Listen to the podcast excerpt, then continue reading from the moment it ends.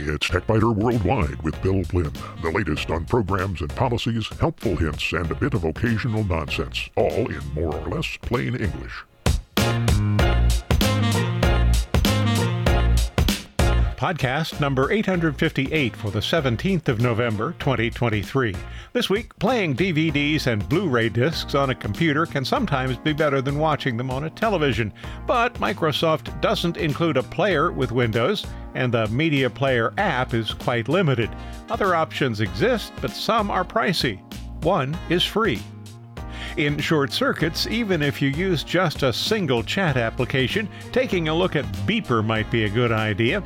And if you use multiple chat applications, I'd consider Beeper essential. Has your Facebook account ever been cloned by a crook? There is one simple change you can make to your Facebook account that strongly discourages data thieves.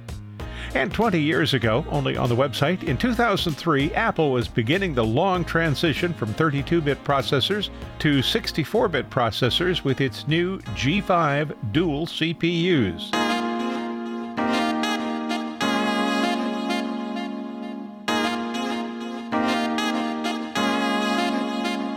The growth of video streaming services and on demand video has diminished our dependence on over the air television, cable television, and video discs. Diminished, that is, not eliminated. Those who watch local television news or network broadcast programs still depend on the older technology, and sometimes the only way to view a classic film involves buying a DVD or Blu ray disc or borrowing one from the library. That was the case for me when I wanted to watch The Maltese Falcon. I'd seen it before, but I wanted to view it again because I had just read the book for the first time.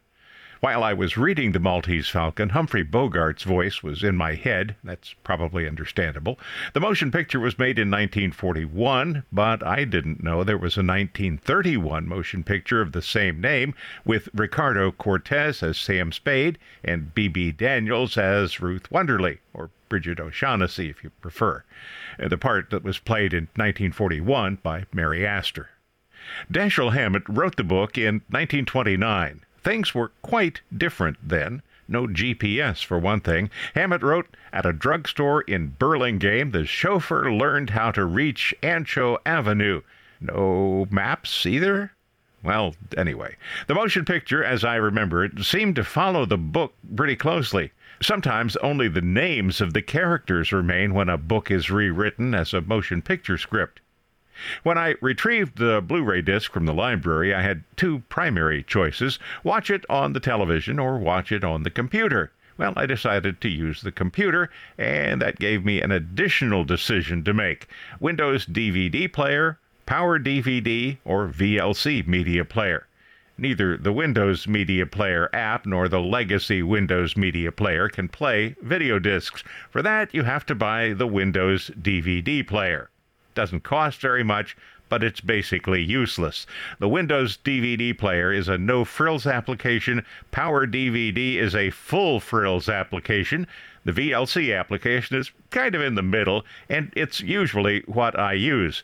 Power DVD can play any video source up to HDR10, and it can cast video to network connected devices around your home, such as Roku, Fire TV, and Apple TV.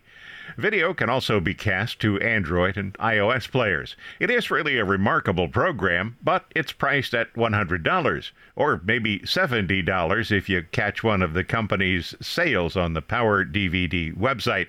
There's a link to it on the TechByter Worldwide website, and those discounts are really easy to catch because a new one begins when the old one expires.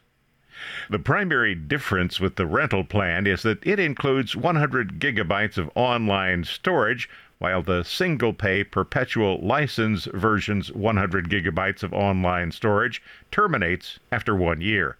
Power DVD also works only on Windows computers. Although I had purchased Power DVD several years ago, I decided to use the VLC media player. It is free and it runs on Windows, Apple, and Linux computers. It's one of the oldest viewing applications. In 1996, Videolan was an academic project, and VLC was an initialism for Video LAN Client. The project was intended to stream video from satellite dishes across a campus network at the Central School of Paris. Two years later, everything was rewritten, and in 2001, the viewer was released under the GNU General Public License. The server function was no longer supported after that. Although VLC doesn't yet support formats such as HDR10, it does support all common disk types and video formats up to 8K, along with audio files and streaming. For a free application that doesn't even have a paid version, VLC is remarkable. As with many open source applications, donations are encouraged, but all of the application's features work even if you can't or won't contribute. VLC also supports Chromecast, so you can stream video and audio files from your PC or laptop direct to a Chromecast device that's connected to a TV or a speaker. A full list of the new features is on the VLC website. You'll find a link on the TechByter Worldwide website. VLC version 3 can also play 360 degree videos, a feature that's becoming more important as people buy video cameras capable of capturing wraparound videos. Hardware decoding makes it possible for VLC to provide excellent support for these high resolution files. But did it work with the new Maltese Falcon Blu ray disc?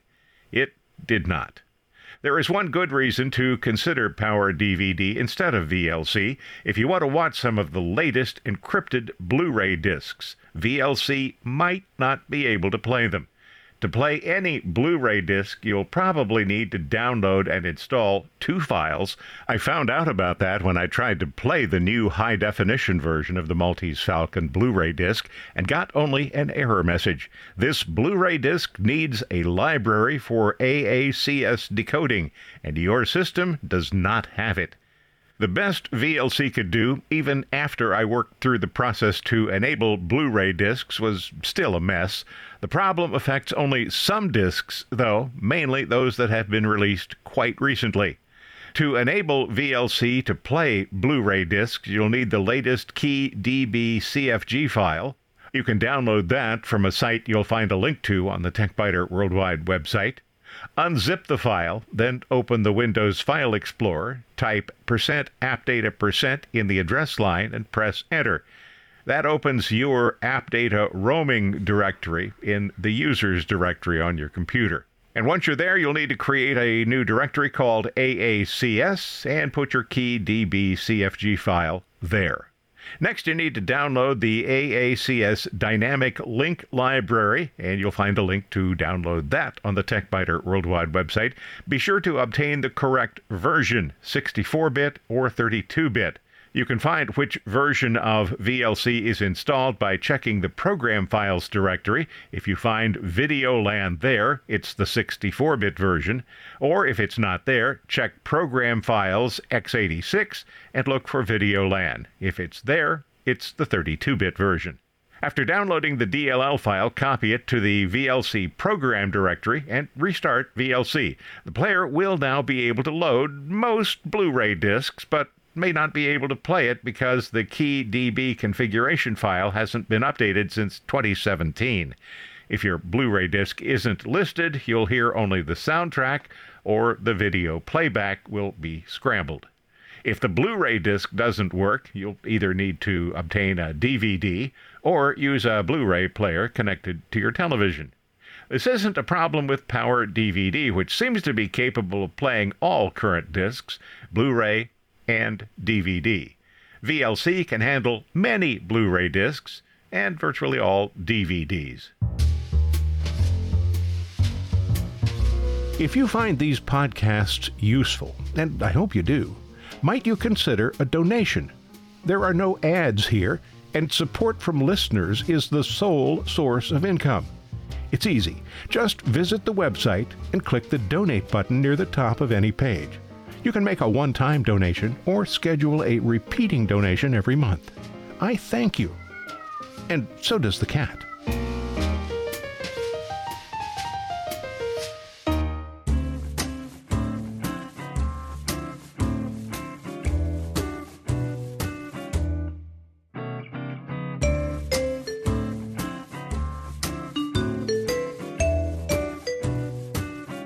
In short circuits, Beeper is billed as a universal chat application, but it's a worthwhile addition to your phone, tablet, or computer, even if you use only one chat application. It's not yet far enough along that you'll want to uninstall Facebook's Messenger app or Google Chat or Discord, but it is sufficiently developed that it can be used instead of the other applications most of the time. Beeper is compatible with Android SMS, Discord, Facebook Messenger, Google Chat, iMessage, IRC, Instagram, LinkedIn, Matrix, Signal, Slack, Telegram, Twitter, and WhatsApp, in addition to its own Beeper Chat app. I wrote about Beeper earlier this year with an initial look in June and a follow up in July. There are links on the TechByter Worldwide website this week to those earlier articles if you'd like to check them out. Beeper issues frequent updates to the application and notifies users each time they've improved something. You'll want to retain any existing chat apps until Beeper fixes some of the small problems. Facebook Messenger can display previews for videos, for example, but Beeper can't at least not yet. On the other hand, Facebook Messenger's response icons are tiny, while Beeper has a much better display. Versions are available for Mac OS, Windows, and Linux computers, as well as for iPhone, iPad, Android, and Chrome OS mobile devices. One clever feature that Beeper offers is called Notes to Self. A chat in the Beeper channel can be used to record information that only you will see. The information is encrypted and it'll show up on any device where you've installed Beeper. I frequently see something that I want to follow up on when I'm not near the computer, so I can use the phone or tablet to send myself a short note or a URL. This is a better solution than jotting a note to myself on a piece of paper, better than grabbing the phone and recording a voice memo, and far better than simply trying to remember it. A single inbox shows all messages from all chat applications, but each app also has its own separate space within Beeper, and Beeper adds encryption even to those apps that don't support encryption. Beeper's developers say privacy is a fundamental human right, so all Beeper chat messages are end to end encrypted. Messages sent using Beeper to other chat networks are re encrypted if the other network supports encryption. For example, Signal, WhatsApp, and iMessage already encrypt messages on their networks. So, for networks that already encrypt messages, Beeper's web service acts as a relay. If you send a message from Beeper to a friend on WhatsApp, the message is encrypted on the Beeper client and sent to the Beeper web service, where the message is converted back to plain text and then re encrypted using WhatsApp's proprietary encryption protocol. The developers say they would prefer it if these other chat networks offered open APIs with full end to end encryption, but unfortunately, they don't support interoperability. New European legislation is coming into effect in 2024, they say, and that will force iMessage and WhatsApp to expose an interoperable end to end encrypted API. Our servers are located in Europe, they say, and we will switch to this open interface as soon as it's ready. Beeper collects device information, including operating system, hardware, public IP address, network routing information, information on the installed Beeper client, and other device settings as part of its normal operations, and uses user account information such as email addresses and phone numbers to authenticate users to their accounts. Nothing more. Beeper also promises to protect the privacy and security of the data users send and receive on the service, and they back that up with a refreshingly short privacy statement in plain English.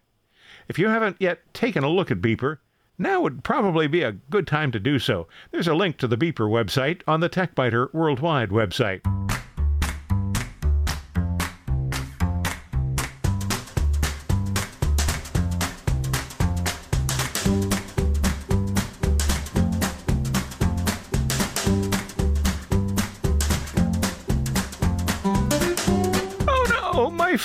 Facebook account has been hacked. That statement is almost always false. What's more likely and quite common is that the Facebook account has been cloned. If someone has hacked the account, they can post messages as you in your account because they have your password and they have full access to your account. A cloned account, on the other hand, cannot send messages as you, but they may look like they're coming from you. If you've ever received a friend request from somebody you're already friends with, you've seen the effect of a cloned account.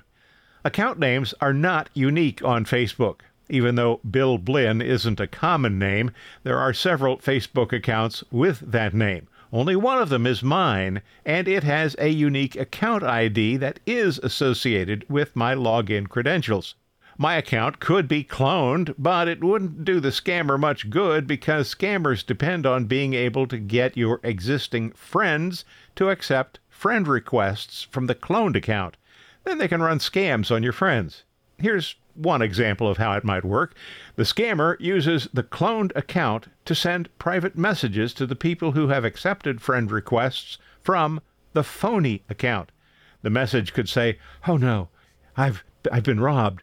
I'm I'm I'm in London and I, I can't get any money. I, my credit cards, I need to get them replaced. And oh, could you help me? Could you just uh, wire me a little uh, money and I'll pay you back as soon as I get back in town? Well, of course, it's a scam. To avoid having your account cloned, make it unattractive to scammers. The process is extremely easy. All you have to do is just change one Facebook setting, the one that makes your friends list visible only to you. And unfortunately, that is not the Facebook default. On a computer, start by logging into your Facebook account and go to your timeline page. Click the Friends link, then click the three dots located to the right of the Find Friends link. Click Edit Privacy, and then change Who Can See Your Friends List to only me. On a phone or tablet, open the Facebook app, tap your profile avatar picture, scroll down and tap Settings and Privacy, then tap Privacy Shortcuts, tap See More Privacy Settings, scroll down to the Audience and Visibility section, tap How People Find and Contact You, tap Who Can See Your Friends List, and then change that setting to Only Me. Yeah, it's a lot of steps, but it's just one change and you'll find the full instructions of how to do that on the TechByter Worldwide website. To see what kind of difference this makes, check out the TechByter Worldwide website. I visited a friends page and I selected a link to see his friends. All of his 294 friends were displayed, not just the 49 people we have in common. Then I logged in as Chloe Cat, and from her account, I looked at the list of friends on my account. Only our 41 mutual friends were shown, not all of my friends. Changing this one setting won't eliminate the danger of having your Facebook account cloned, but it will make your account unpalatable to crooks and substantially reduce the risk. No worries about hacked or cloned accounts in 20 years ago on the TechByter Worldwide website. This week we look back to 2003 when Apple was beginning the transition to 64 bit processors.